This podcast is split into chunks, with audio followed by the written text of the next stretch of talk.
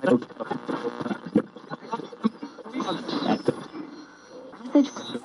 Saturday night. Sci-Fi Saturday night. We will begin a mass invasion. We'll tell your people to surrender now and avoid war. Don't think you get me so easily! It is now time for us to put Earth under our rule. It's your sacred duty to tell us the truth.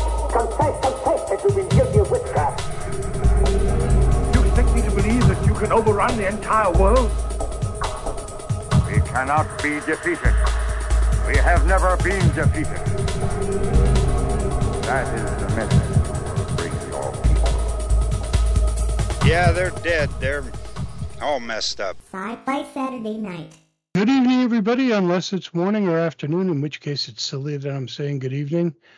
And welcome to a new year of Area 51 recordings of Sci Fi Saturday Night, the only podcast to guarantee to remain carbon neutral throughout the entirety of this year. I am your vaccinated host, The Dome. This is episode 516. It's another mask optional semi quarantine evening here in Area 51. And in this episode, it's all about the blood. Joining me in the broadcast facility tonight, he's at the clickbait fact-checking wheel of fish Soylent Green snack bar. It's Captain Cam. Captain, how are you tonight? Uh, just a little busy right now, Dome. I'm I'm, I'm on the line with uh, computer support. You know that new uh, computer I did for keeping track of everything, inventory, and you know checkout. You know, I mean, not that we get. Oh, the, the one with the gerbil wheel? Yeah. Yeah, yeah, no. So you know, it's it. You know, I'm trying to get this. So I've got this lady on for from tech support. Her name, her. Oh yeah, no, but she's good. She's really good. Her name's Uh-oh. Ada Lovelace, and you you think that she you know was you know she she created the uh, program here because Ada you know Lovelace. That name's familiar. yeah, well, you know, maybe you knew her today. You know, I mean, you know, you know, you know, back back in the day, you know, maybe you two of you dated or something. I don't know. But yeah, Why, why she's- would I have known her? Why? Tell me. Why would I, don't have know. known her? I don't know. I mean, did you hang out with like Lord Byron and such? You know, I, I in your day? tried not to. I tried. Oh, okay, all right. Because I was gonna say she's a daughter of Lord Byron, you know. Ah, no, I had And- nothing to do with that. Yep, and she's she's a brilliant lady, you know. Created a uh, created her own uh, c- computer back in the day called the Analytical Engine. You know, Ah. absolutely brilliant. You know, and, and Ah. so she's right now working on my uh, tech support, getting this fixed. I mean, oh, she's done already. Wow. Okay, well, you know, I guess I'm ready for the podcast now. Outstanding. Excellent. Yep. Well, Ada, thank you very much. And and uh, shall we begin again? Shall we? Uh, joining us tonight on the podcast is Christopher Denmead uh, with uh, a really interesting graphic novel, kind of graphic novel, kind of. Is it a graphic novel? I guess it is. It's a Which is- it's a graphic novella. graphic novella, okay, uh, called Vlada, which is a, a once again a retelling of the Nosferatu story in, in a new and different way. Uh, welcome to Sci-Fi Saturday Night, sir. Hey, how are you guys? Good. How are you doing? All right. Uh, it's a wonderful spring day here in New England, and um, Yeah, When I'm we in got- uh, Framingham. Yeah. When we got this one in the mail, I, I just kind of went, it's different because it's it's a female retelling. And where, where did the context of this story come from for you? um, I've had this idea going back to like 2012. Um, I saw a play um, where they reversed the genders of some famous characters, and I got the idea from that after doing some deep, deep, deep internet research to see if anyone had done Dracula, and nobody had done it as a movie, as a comic book, as a TV show, a video game, or anything outside of like maybe some funny pornography, but I I couldn't deep dive into that. So nobody did it the way I did it, and for years, as much as it struggled to get made as a movie and then a comic book and then now the graphic novella, Uh, still nobody did it until I finally did. And then I also made sure afterwards I put my copyright on it too, so nobody could do it afterwards. Well, there you go. Like almost immediately, as soon as the Kickstarter people got their Kickstarter copies in 2021, I was on the phone with the library uh, copyright office of Uncle Sam, being like, "Okay, how do I copyright my book?" and you got you got your intellectual copyright on because as a Kickstarter, this this thing went viral very quickly, and and uh, you did very well on the Kickstarter as well. It went viral very quickly due to no small part of my own because I'm an absolute nobody outside of the radio show I do and the podcast I do. It was mostly because of people like Ken Hunt, who's the interior artist, as well as the like plethora of uh, alternate cover artists like Matt Slay, uh, Wendy Shaner, Buzz Hassan, and Ken Haeser from the Corpse uh, Living Corpse comics, uh, Tim Vigil, the 45 year veteran in comics, uh, the cosplayer Kara Nicole, and uh, their support as well, and them just you know their fan bases. Yeah, it's nice when we can you can cross pollinate like that and get people from all those different uh, fan bases to to kind of dip their fingers in and go, oh, I'd like to get involved with that as well. Yeah, And- they all you- had been. Uh, they all. Um, Tim and Matt came from Ken. Uh, Tim came from Kara and Ken, and uh, Wendy came from, uh, I believe, Kara, and then uh, Buzz. Uh, I had had on my radio show previously. Now you got together um, with Ken Hunt, who now before we talk about it, the basic structure of this is a graphic novella, which means that as you're going through the book, you're reading, and every couple of pages, it's not your standard graphic novel, and it's not your standard comic book. It's like every couple of pages, you're hit with this really beautiful graphic. Right. And that was because Ken Hunt, after we decided that the, we didn't want to do three separate Kickstarters for three separate issues of the story, he asked me if I'd ever read Bernie Wrightson's Frankenstein, which was published back in the 70s. And Bernie Wrightson wrote, drew 55 different uh, illustrations for the typical well known Frankenstein novel and published it through Marvel back in the late 70s. And Ken gave me the idea that we should do it that way. And in fact, he homages one of the pictures from that Frankenstein novel within our graphic novel. And I can't say very much yet, but that picture from our graphic novel is going to be uh, put into a massive tribute for Bernie coming up, but I can't say any more about that. Not even which one it is. ah, Kurt. Now, now, now, my problem is I can now take this discussion one of two ways. I can say that it's going to happen, but I'm I'm not signed any NDA, but Ken's asked me to probably keep it on the DL without giving too much more away beyond that until it actually starts happening. And it's supposed to be That's happening perfectly, any week now. that's perfectly fine. Okay, I, was I wanted to. uh, Go ahead. I'm sorry. Oh no, I was just going to say is that one of the things that I loved about this was the art, because it, very much reminds me of some of the stuff that I used to see in old EC comics, and like uh, Vault of Horror and Tales from the Crypt, or stuff like Eerie and Creepy, which I used to love. Um, is and and this reminds me of that kind of art, um, taking you know the pencils and the inks and just pulling such interesting images out of it. Like I'm looking at the one that's labeled Janice at the steps of Castle Dracula, and this was one of my favorites because there's such wonderful little bits of if you're willing to spend the time looking at this picture, wonderful little things there that you know just you know they're tidbits, they're little I don't want to use the term Easter eggs, but you know, there's wonderful little things in there that you look and like, like the little impaling stakes along the wall, just that make this picture so fantastic. So I guess my question for you is like, how much of this is just Ken, and how much of this was Ken and you working together to create these? Um, I'd say about half and half. Ken, I, I had most of the ideas for these images, and then I let just let Ken go whatever direction he wanted. Um, when we finished the Kickstarter, we started the Kickstarter October 20th and finished it on November 20th of 2020.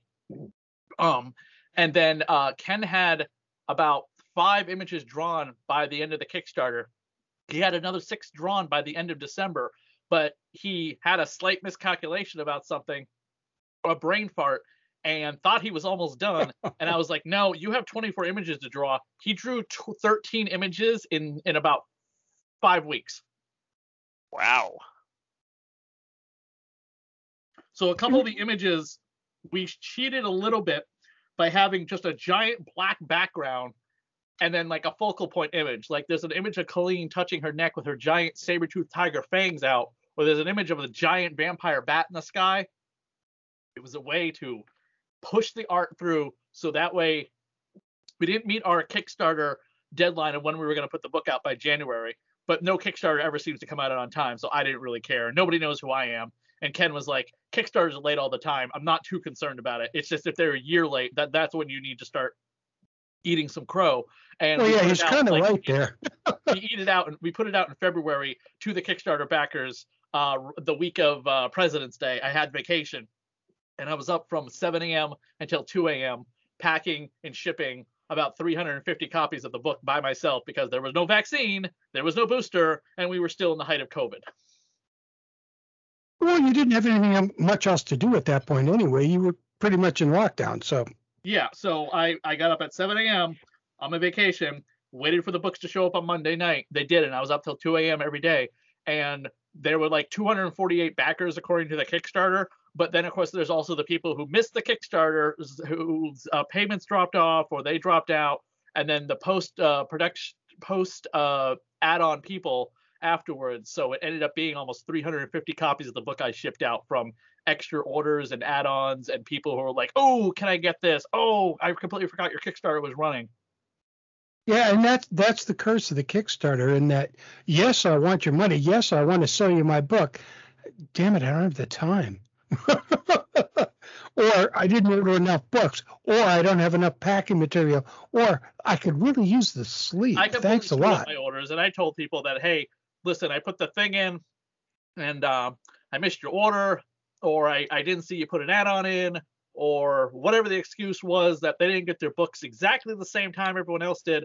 But within about two week span, I'd say 80, 75% of the Kickstarters got their package. The only ones who didn't are the ones who live overseas because they were still dealing with the fallout of the stupidity of the election and the voting and the machines. That whole debacle I'm not going to get into, but you know what I'm talking about. And then, of course, um, just you know, packages showing up getting lost, but thank God they got And then the gutting of the U.S. postal system didn't help much either. So No, that's the part I didn't want to reiterate, but we all knew what I was talking about. yes, I mean, so you know, with all that stuff in there going at the same time, you did okay, man. You did just fine. So Just a few weeks later, just- then all the retail stores put their orders in. So I shipped another approximately 500 copies of the book. And going back to what you just said, uh, Chris, about you know some of these pictures you kind of took a shortcut on. Some of them I think really benefited from that shortcut, to be honest. So the one I'm looking at right now is the Grooms of Vlada, which is just you know it's it's the the flip of the brides of Dracula. Yep. But it's it's such a fantastic picture with no background because you are now drawn right to those three individuals right there in front of you. I mean, you Right. don't have anything to distract you. I think that picture, if that's one of the ones he rushed, it benefited from not having a background. I think it makes it. I mean, Colleen, that one is also a, a good one, but this one really benefited from not having a background. It really increases the intensity of each one of those characters. The It almost Colleen looks like one they're just- really, really did because I wanted her to be the focal point of that image anyway. So I said, okay, I don't Yeah. care, make it all black because I want her white skin and the you know the the image itself to be like when people see that she's just standing out in the darkness. So And by the way, we kind of redo that a little bit more in the comic book tie-in we put out last Halloween, uh, Vlada uh, Chronicles of the Damned, uh, where Colleen is just sitting in a bathrobe, front and center, large as the entire page, talking about the events of the graphic novel. nice. So it's a Nice. sequel. It's a prequel sequel, by the way. Pretty cool. See, I love it. She's the pre- she's the sequel talking about the prequel. If you get what I'm saying. Yep, Yeah, oh, absolutely. oh, no, I got I got it 100%. I love it. Okay. Yeah. So she's going through like a history of her ma- her mistress. So you dedicate the book to Jack Dallas Ketchum and Bernie Wrightson. Jack Dallas Ketchum was my, and I I've said this to his uh, partner who's still with us, um, uh, whose name I'll, I'll leave out, but she uh, was absolutely uh, touched to no end because I was the first person to make a dedication to Jack. And uh, she remembered me and remembered Jack coming on my show several times. Jack was my most frequent guest, and I got to know him through Rock and Shock and other conventions. And if I ever called him or I needed something from him, he would, you know, either pick up or he'd call me back. And uh, you know, there was a time, there was a little bit stretch here and there, months that we didn't talk, but uh, you know, when he got sick, uh, he came on the show immediately after he was fully recuperated and uh, talked about his cancer recovery. Unfortunately, it came back and killed him in 2018.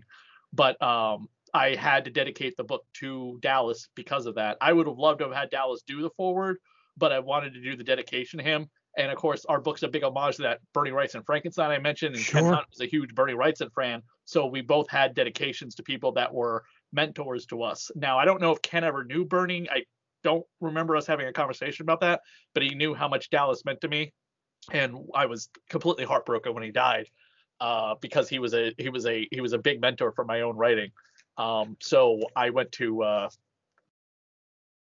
I, I um I wanted to make sure that he got uh, you know the uh, the remembrance thing. That's kind of cool. That's Yeah. actually kind of, you know, And I felt touched when I was told I was the first uh, author to to to to do that. and what's what's what I was also kind of really uh, impressed by is uh, the forward by Jonathan Mabry. Maberry. Seconded. Maberry. Yeah, the author of V Wars. Yeah. Yeah, uh, I actually wrote for V Wars. It didn't get published because IDW stopped publishing prose novels. Um, they were on a big pro novel kick for a while. Well, uh, sorry, not pro. Yeah, uh, anthology novels. Uh, they published two V War novels, and they did a GI Joe novel and one other. But then they're, if you know anything about IDW's behind the scenes history, they have had a lot of leaders changing the leadership role, which is Right. not great for a company. Um caused a lot of problems with their uh, television stuff uh like uh Wynonna Earp and things like that as well. But that's a whole other story. Um so they stopped writing doing the the novels. They just wanted to stick to comic books and then turning those comic books into you know Netflix hit shows like Locke and Key. And I wrote for V Wars and it didn't get published story's still mine I can do whatever I want with it. I haven't done anything with it. I just got to change some stuff so it's not so V Wars centric. But um that was after John came on the show the second time.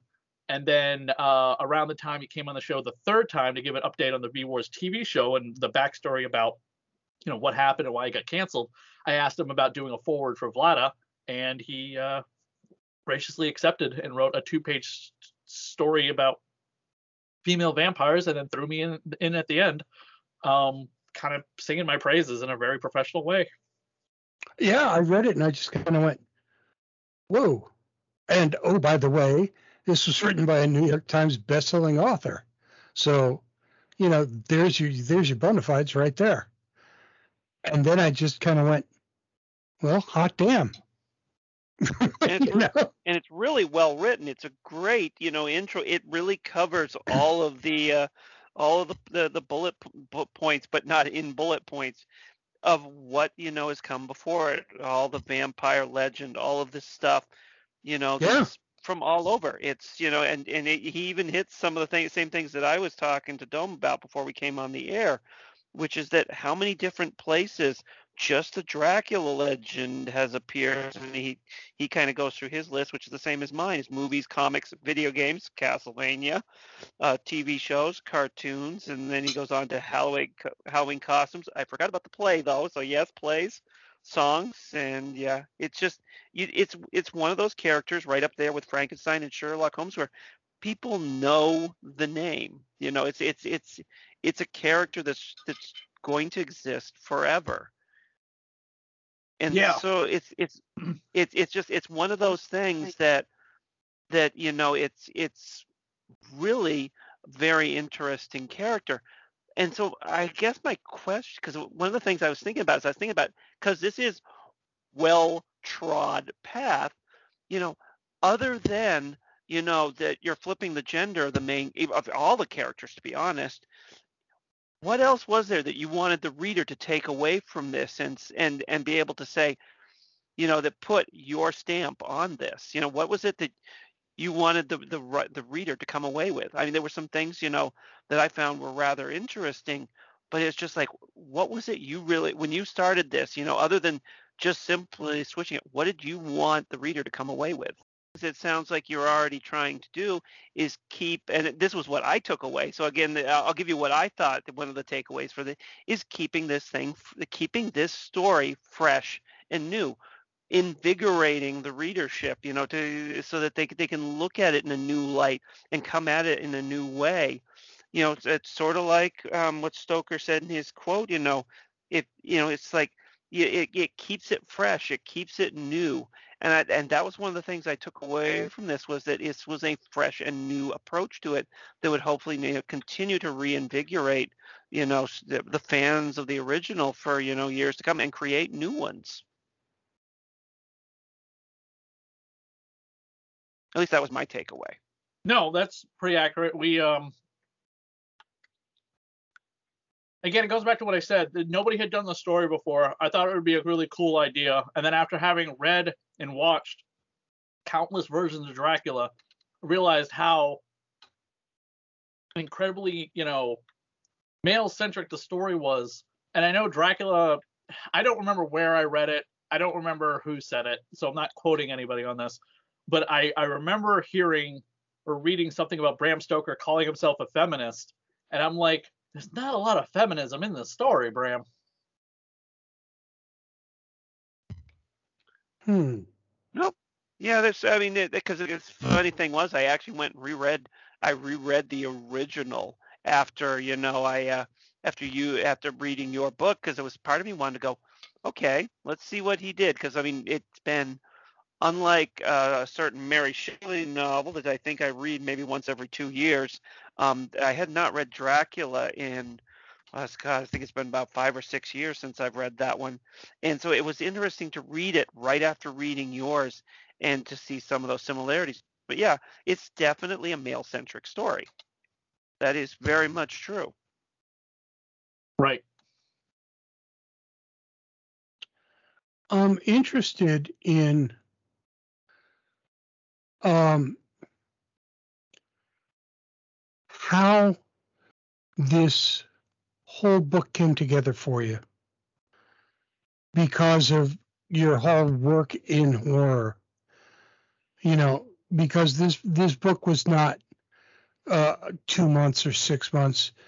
This book took years, clearly. Of- Finding the of- right artist took years. This book got put together during the year of COVID lockdown. So this was purely at this point a lockdown project. Yes and no. There was in 2014 the the failed movie was crashed and burned. We didn't raise the money we needed. There was a short film made. I said if this Kickstarter fails to raise the money for the movie, it's going to become a comic book.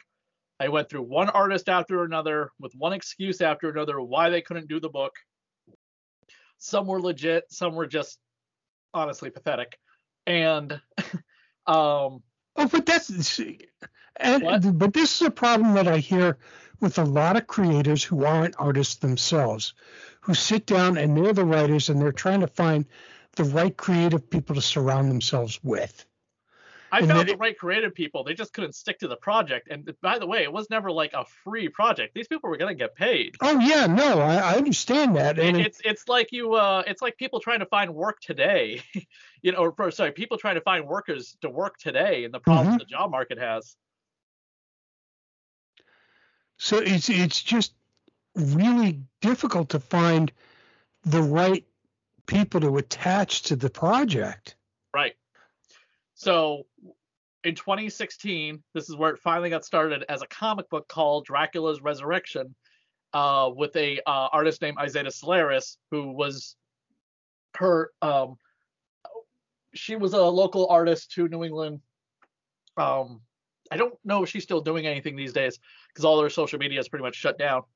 but she did the first comic book, and she was going to do the the the the book that we have right now, but she backed out of the project after the comic book came out, the day it came out, and I was left without an artist.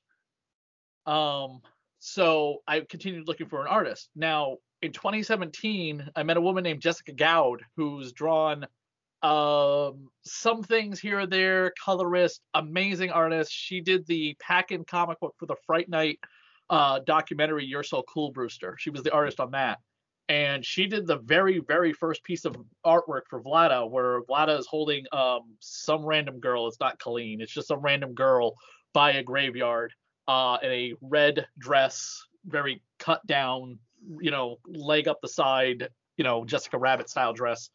Um, and then Ken Hunt did what was supposed to be a cover, which is hanging up next to me right now, of the bats flying down from the sky, Mhm. turning into the wolves at Vlada's feet while she's standing there.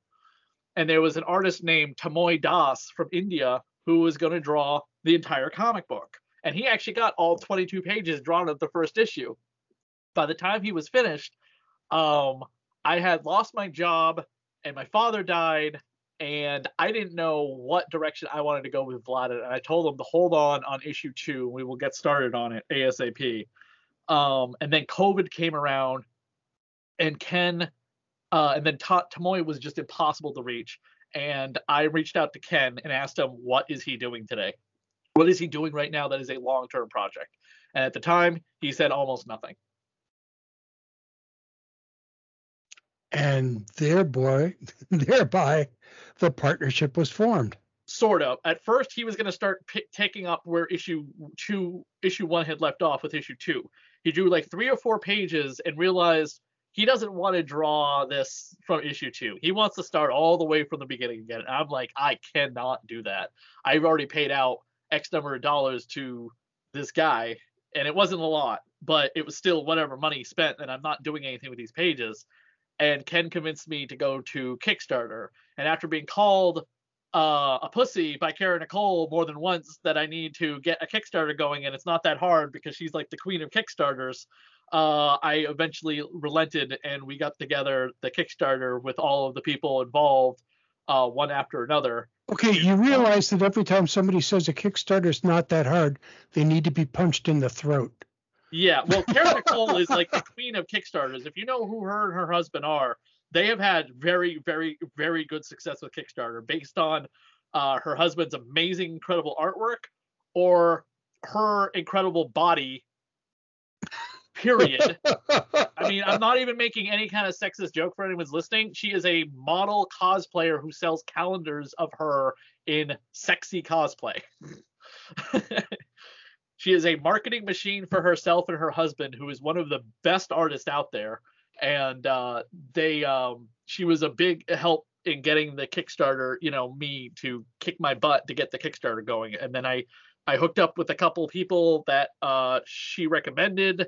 Uh, that didn't quite work out, but then one person in particular was Wendy Shaner, who does zombie, uh, sorry, uh, Naughty Fairy Stripper Assassins as a CGI book. And Wendy was also like the queen of Kickstarters for comic books and gave me all of the best advice. Um, did a uh, free, Im- you know, a lot of the images were were honestly free, and uh, we got the Kickstarter done and you know su- succeeded. A lot of original artwork sold from the artist as well. And you know, Tim Vigils had a huge following. Tim Vigils been around in the industry for f- over 40 years, so you know his influence and fan base really gravitated to the Kickstarter. Sure. On top of the fact that Ken told me that Tim doesn't lend his Tim does not like lend his stuff out to uh, people to use very often. And in fact, he hasn't been attached to a book, excuse me, since like 2013 or 2014. So it was Wow. a big deal that he was attached to mine. So, but there is that picture of uh, Vlada comes from Mark, and that is another one that I really, really, really, really love. There's because it's just it's this image of her coming through as in in almost fog or mist, and yet reflected against the wall, her shadow is you know all, even though she looks lithe and beautiful, you see this you know these hideous claws sh- in shadows against the wall. You know, what was your inspiration with for that? That comes from um that is literally that is that is uh lifted from uh the 1980s horror movie Fright Night Part 2 with uh Julie Carmen um when she smokes into the bedroom and it's basically the way to say it fogs in smokes in into the bedroom of um, Charlie Brewster the uh you know the hero of Fright Night and Fright Night Part 2 and she sits on the bed and uh, you know the music like really swells in this very hypnotic gothic romantic sexy way. And he's got a note to his girlfriend because he's a you know being a complete idiot and, and blew her off to go do dumb vampire stuff. Um, and she like tosses it to the side like get the fuck out of here with that stupid note and leans in peels the bandage off his neck that he cut himself shaving earlier in the movie and then just like orgasmically dives into her neck with a like with a like ecstasy sound effect and then the the the fog like swirls around their bodies as peter vincent's like ringing off the hook trying to reach charlie and i took that from that movie and i and i i mentioned that to julie and i've had her i tweeted at her that image um when we were doing the kickstarter to uh, and she retweeted us on kickstarter of like this is an homage to me in fright night so Nice. Yeah, and Julie Carmen I've interviewed and, and met, and she's an absolutely lovely woman. You know, she's also in the uh, the Mouth of Madness, that John Carpenter movie, and she was on um, the Brian Benben show. And um, I can't, I don't know what else she's been in, but Fright Night Part Two, she was Regine Dandridge, the the sister of Jerry Dandridge from the first Fright Night. One of the things it reminds me of is some of the scenes from Bram Stoker's Dracula and there were some scenes that were similar to the, that and this as well. So I was wondering if maybe there was some influence there, but you know, I can definitely see Fright Night as well. Um, there's some, yeah. I mean, there, Bram Stoker's Dracula, the Coppola film, has some influences in my book. Um, off the top of my head, right this second, I don't remember which one was the influence, but honestly, it's mostly comes from uh uh, Christopher Lee's Hammer movies, as well as uh, the Castlevania video game series, especially when Dracula or Vlada Dracula has her like monstrous transformation, and there's a lot of like little like winks and nods to Castlevania throughout the book. It's a yep, whole series of winks and nods. Let's be honest. yes, yes. Yes, that's what I makes mean, it cool. I'm not gonna say it's 100% original because it's not. It's just gender swapping a well-known 140 year old story but at the same time if i'm if i'm already borrowing from a classic and changing it for a more modern contemporary setting uh, then I might as well throw in as many of my loves for other vampire fiction as I possibly can without making it too like an airplane or scary movie kind of story after a while. yeah, get it? Well. And then, wink, wink, haha! Look at that. We and, mentioned the thing. Uh, and I mean, one point that allows us to stay fresh one of the lines, I and I think I, I swear to God, it's either in the graphic novel or it's in the comic book tie-in. Uh, Van Helsing mentions hunting a vampire named Norin, who was encased in a silver case. And that is a reference to Tomb of Dracula by Marvel Comics number 50, where Dracula fought the Silver Surfer. nice. Oh, Which sounds nice. ridiculous because it's Dracula and it's the Silver Surfer. but only Marvel. Only Marvel. Only Marvel. I mean, Dracula's fought the X Men, you know, so it's not too far fetched. yeah. Well, l- let's put it this way, man. Uh, congratulations on the book. Congratulations on the continuation of uh, working with this fine group of people and continuing this story. Uh, congratulations on the podcast. We spent the past half hour talking with Christopher Denmead about his book, Vlada, and the cool people that he's met along the way.